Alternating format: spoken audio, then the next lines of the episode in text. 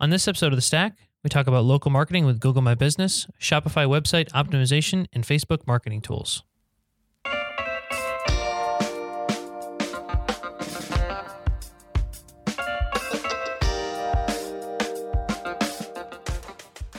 Hey everyone, and welcome to another episode of The Stack. Today is October 15th, and we're here for episode number 71. I am your co host, Ryan Sylvester, and I am joined by.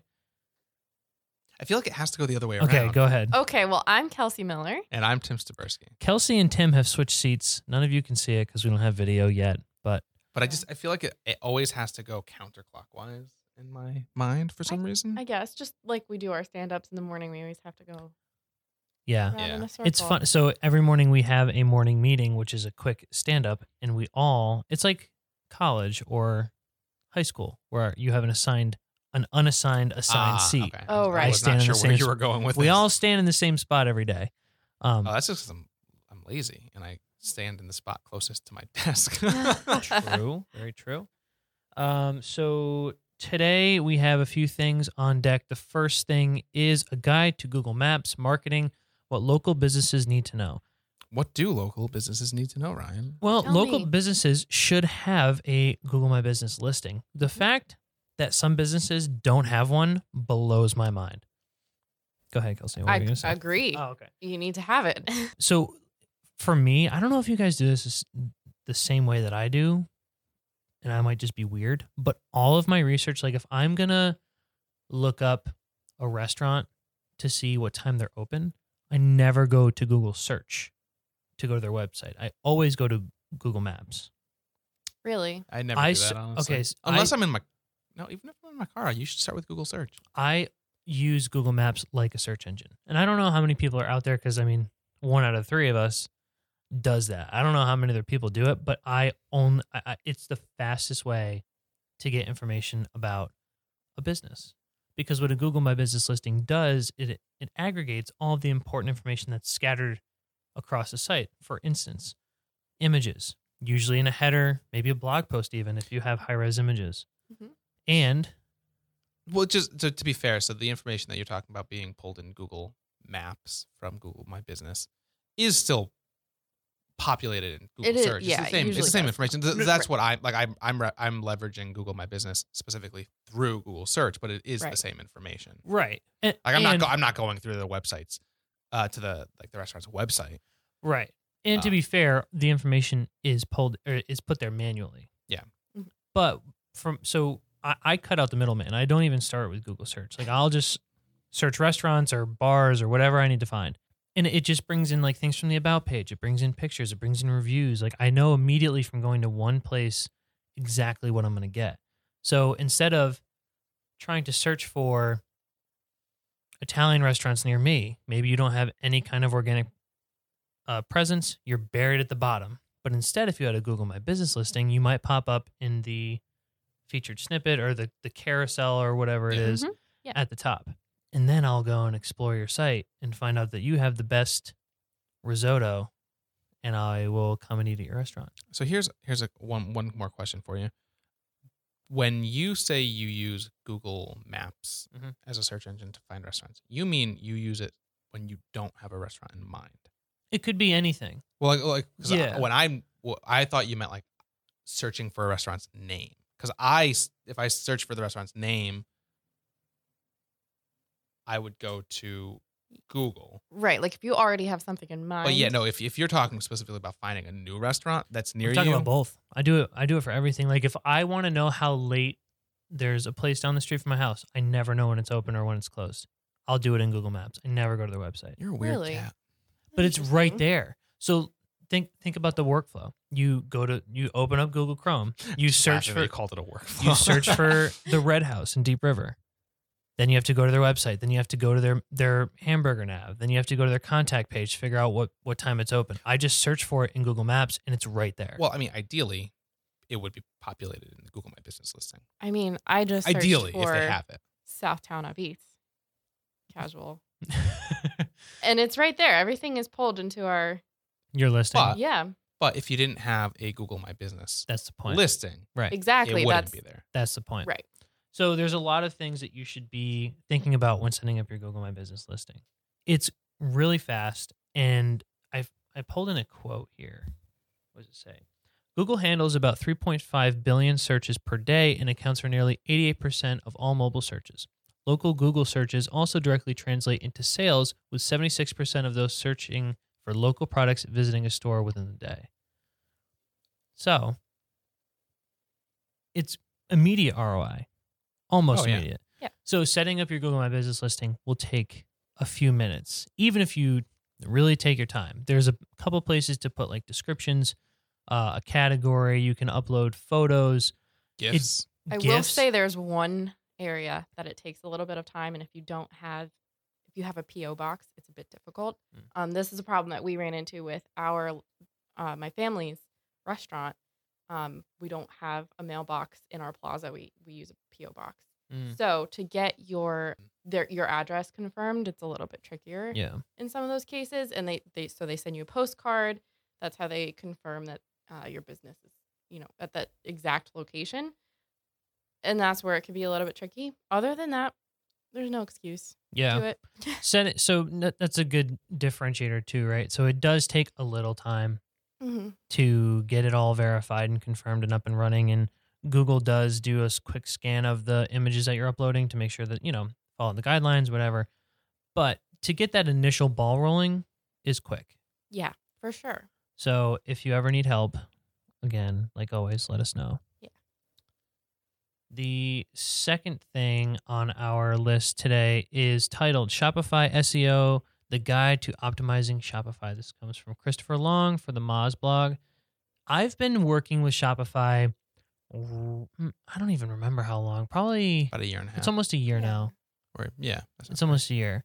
And when we first started, it was my first exposure to Shopify, and they had recently made some changes. So this guide is huge, and I'm only going to talk about a section of it. And primarily, what I want to talk about is duplicate content. So by default, Shopify is creating multiple URLs for one product. The reason is because you can use those URLs to create a collections page. You can use those URLs to create variations of your product page. There's like tons of different little things you can do. The problem is it leaves your site just littered with duplication. So there's two main things that I want to point out. I pulled in a quote here. Actually, it's not really a quote. Uh, when auditing your existing Shopify site, make sure you have proper canonical tags in place to let Google know which prod, uh, product pages should be given the most authority. Shopify links to non-canonical pages by default. So what's happening is which is weird. which is weird, of course, but what we found is how do I explain this? So you can have a collection of microphones. You you sell microphones, you have a collections page of expensive microphones. Once you click on a product from that collections page, your URL will become collections slash expensive microphones slash product slash microphone one. What the the problem is that Google is only passing authority to product slash microphone one page. That is how it should be set up, but it's creating those multiple pages in order for you to do exactly that. Create those collections pages. Yeah, I mean, like w- with all e-commerce websites, there's a lot of ways that you can slice and dice your products into those different collections, um, and it's just it's helpful for you, and it's helpful for the user, and it's helpful for navigation to have those multiple pathways. Absolutely. But it's really confusing when you're looking at analytics or you're looking at link authority and and domain, uh, you know, equity and and whatnot, and you see five versions of the same URL. Right. hmm So that's why I bring up one being canonicalization. You want to make sure those proper tags are in place. The second most important thing is redirects. So a lot of sites maybe you're you have a sale for a certain amount of time and then you're discontinuing that product. That page is still going to be there once you're done and you're selling out of all that stuff. But cleaning up, redirecting these old pages, maybe someone linked to it on an external site or from, you know, whatever it may be. Putting these redirects in place making Google purge those URLs from the index is super important. And it's going to keep you happier because you're not going to be swimming through a bunch of, you know, I don't know. yeah. I like the motions ridiculous. right I know. now. I'm trying. I'm trying to. It's and good. I You're- didn't. You're turtling. That's I didn't what you're want. I didn't want to swear. I was gonna. You know, uh, just you don't. You're gonna have a lot less of a mess of URLs. Is what I want to say. it's also just good for your your user. I mean, I can't tell you how many times I've been considering purchasing from a site, done a Google search, land, you know, found what I believe to be the product I am looking for, and I click on it, and then it's sold out, discontinued, Yep. whatever. Right. And I get so mad. I ref- I just from from a personal principle standpoint, I refuse to purchase from them. I will find something elsewhere because I'm just mad. Like, Yeah. do your job and clean it up. Yeah. Yeah. No, it's a big issue, and there's Sorry, that was kind of No. aggressive. It was a bit aggressive. I get really passionate about things that inconvenience me. there's one other thing that they put a big emphasis on in this in this it's it's a guide this is a really really good guide if you have a shopify website is the importance of title tags meta descriptions we all know picking a targeted keyword doing the keyword research finding out what people are searching for is really important a lot of the times because you know people are so used to wordpress or maybe they started on a wordpress yoast is not available for shopify so you're they have it built in I didn't realize that. it's, yeah, it's not available, hmm. but it's built in. But a lot of people miss it, and you want to make sure you're filling that out, doing the research, figuring out what people are looking for. Shopify makes it. I almost called it Spotify again. Shopify makes it really. I- don't want to say difficult, but they they don't give the meta description section Mm-hmm. the styling and the importance that it needs. So people do avoid the same thing with alt text. It's really hard to know where to enter your alt text for a photo if you're not doing it all the time. Like it, it's so easy to to Yeah, just you can't it. do it on the page. You have to do it before you place the image. And it's not. It's not. Once you know what you're looking for, that's fine. But again, if you're going from WordPress, where it's pretty obvious when you upload a photo, like Mhm. there's there's the field. It's very Yep. clear what it is. Yep. You know it's important. I'm going from that to something where I don't know. It's just everything's obscured. Here's the other There's a thing that's layer going to of make confusion. you yeah, and, and there's more confusion. You can't update your robots.txt on a Shopify Fun. website. Really? You also have to place a no index tag in your theme code for the page. Also, like for I'm for not sure what you mean by that. So you can't in WordPress if you have Yoast, like everyone has Yoast, you can quickly no index a page. It's a Yeah. drop down. It's easy Oh, you're saying you're saying if you want to no index a page, you have to do so from within the theme file. for within the code. I see. Okay. So for someone who is having a problem saying I have all these dead end pages, blah blah blah, it's likely that they're not going to know these types of things. So if you really wanted to no index a page, to edit your liquid code is going to be pretty. Uh, uh, what's the word I'm looking for? I don't even know. It, it's it's going to be scary. Oh, oh Okay. yeah. Super Intimidating. intimidating. Yep, intimidating. the that's what I was Yeah. looking for. So, if you do have a Shopify website, if you find yourself in this predicament, read this guide, and hopefully it will answer your questions. If it doesn't, Then Ryan will answer Then all of your can. questions. I can Just try. Twitter him directly. Twitter. God. Twitter at him. So, it was a short news week. Wait, What There's we have one another? more. and then there's Tim. Oh, Tim has one. Oh, my bad. So this is an announcement from Facebook. Uh, specific. It's called "Opening Our Offices to Small Businesses Around the World." It's an announcement from the Facebook newsroom, written by Michelle Klein, VP of Global Business Marketing. And I mean, there's a lot in here. What what essentially what this is is an announcement of some new marketing tools that Facebook's launching for small businesses that do a lot of selling through Facebook, specifically with the upcoming holiday season in mind. There's I there's a ton of of stuff in here. They're releasing some new customizable templates that you can use for your um, what they're calling holiday creative, which Mhm. essentially is just your ads. Yeah. Um, there's some new features for managing communications with your customers, which I'm I'm really excited about. One of which is that they are rolling out some new desktop messaging from within Instagram, which is really helpful for the small business those small businesses who use Instagram to directly talk with their customers. I don't care how much you live on your phone, it is so much less efficient to type a long message with your thumbs on a tiny screen than it is to use a keyboard at a sit down computer. I'm gonna have to agree with you there. There's just there's there's True. no debate. Yeah. So if you spend your entire day, if if you are a customer communications liaison and your primary communication channel is Instagram, this is it could double your efficiency. You can you can facilitate more sales and, and just uh, make more customers happier in less time uh, with this single update, which I'm just thrilled with. And then there's uh, more tips and training to make your holiday marketing stand out. This one I didn't I didn't see this one earlier. It looks like they're also just releasing a bunch of informational packets of sorts uh, to help you guide your messaging, which I guess is cool. Yeah. Not super Yeah. exciting, but it's there. It's there for you. One more resource. cool. Cool, cool. Uh, that brings us to the Hey. app. What? Oh, I said uh. that brings us to the app of the week. This week, we're introducing an app purely because of what Tim has done on this podcast. Oh yeah, we should should have played that up a little bit more. Yeah. Little So what is happening each week is that we have a considerable amount of ums coming from Tim's Not- microphone. Not, every week, just a lot of the weeks. Just some a lot. some weeks. a lot of the weeks. This week Apparently, last week there were was quite a, few. lot. Yeah. Apparently, Apparently, and now I am so conscious of what I'm saying because I don't want to do it in this reading. so I changed it from um to so. And this this app is Descript, and I used it really uh, for for a while trying to get out all the ums.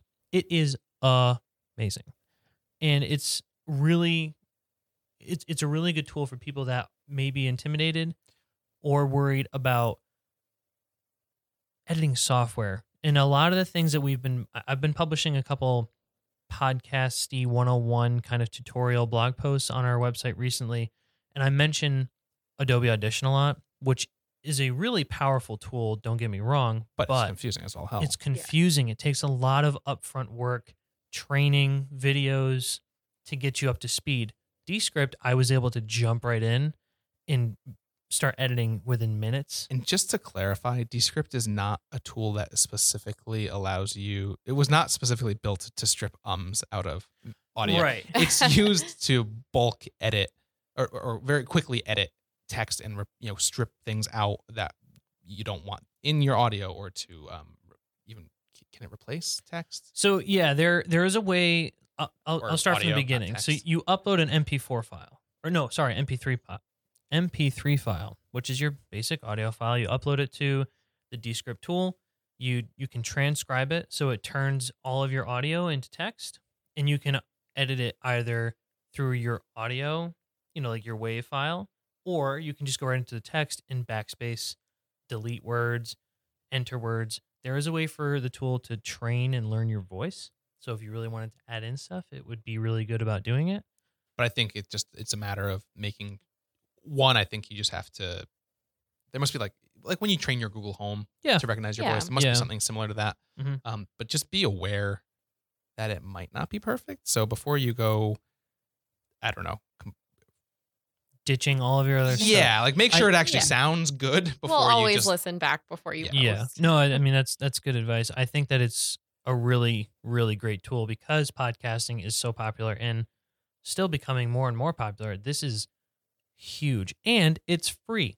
So, if you're looking to start a podcast on a budget, you're like, oh, I don't want to buy a $300 microphone or a $200 mixer and then I have to pay each month to have Adobe Audition and it's confusing. You can sub that out and have Descript instead. So you can easily transcribe each episode. You can even turn this into a blog post and add another avenue for people to recognize your content. You can send this and share it with a group and collaborate, edit, and make changes that way. What's the last one? Here's just a, I I haven't personally used the product, so I'm just going to ask Ryan questions that he may or may not know. so, if in in the case of our podcast, we have three people, yeah. three separate microphones, technically three separate audio feeds. Is that what it's called? I don't know what it's called. Tracks. What would it be like if you if there was cross contamination of the the words. Like if if I was picking up, if my microphone was picking up Kelsey, if we were cross talking, if we were cross speaking. hmm That's a good. I'm just question, curious, like how does how does the app treat that? Is So, that uh, is that not an issue? That's something that I haven't actually looked into because the way that we record our podcast, that Yeah. not usually a problem. Mhm. Um, but I know that you can record things on multiple tracks and have the different recordings in Descript. For us, because we continue to use Adobe Audition, we export one file.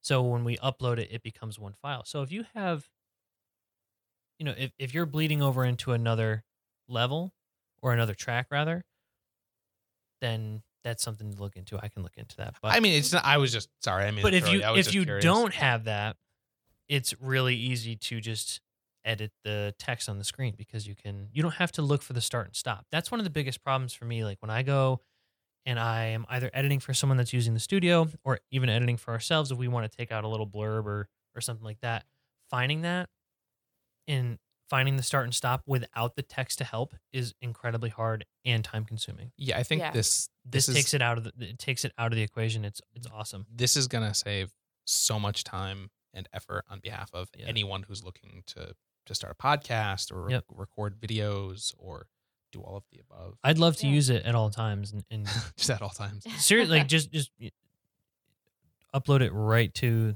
the tool but we'll see Cool.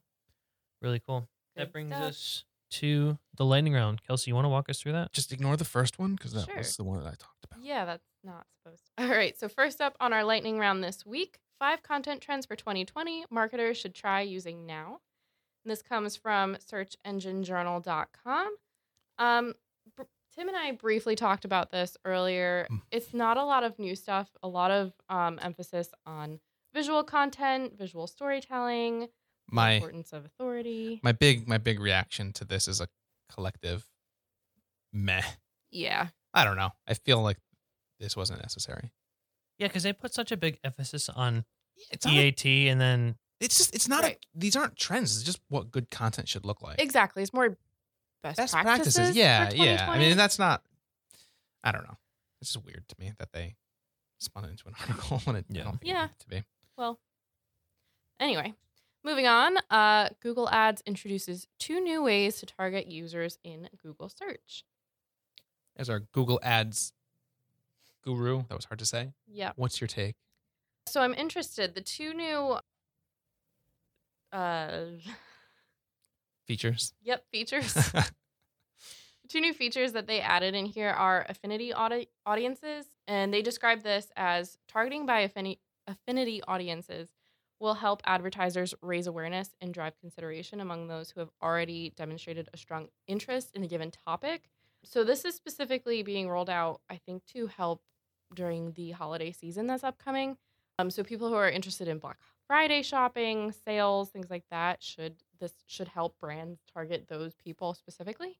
Cool. Um, and then the other one is that they're also using seasonal event segments for in-market audiences. Again, this is really leaning into the holiday time. I'll be interested to see how these work. You guys have any thoughts on these? i really, really. don't I, i'm Yeah. i'm not in google ads as much as i'd like to be Yeah. I mean, I guess anything that is anything that offers another pathway to better target your your ads is good. But I, Yeah. as someone who doesn't regularly jump in there and make those adjustments, I don't know how helpful they'll be. I look forward to hearing your thoughts as you play around. Yeah, so I look forward to actually seeing these in action in the tool. It'll be interesting to see how these are actually laid out in there, what kind of options we get. So that's something we'll be looking into moving forward. cool nice like that unison uh, It happened anyway- earlier today too. oh yeah We yeah just well Are always in sync. i know tim and i are one We love Yeah. each other. Yeah. Anyways, if you like this episode, please let us know. Leave us a review on iTunes or Spotify, Google Play, wherever you are listening to this.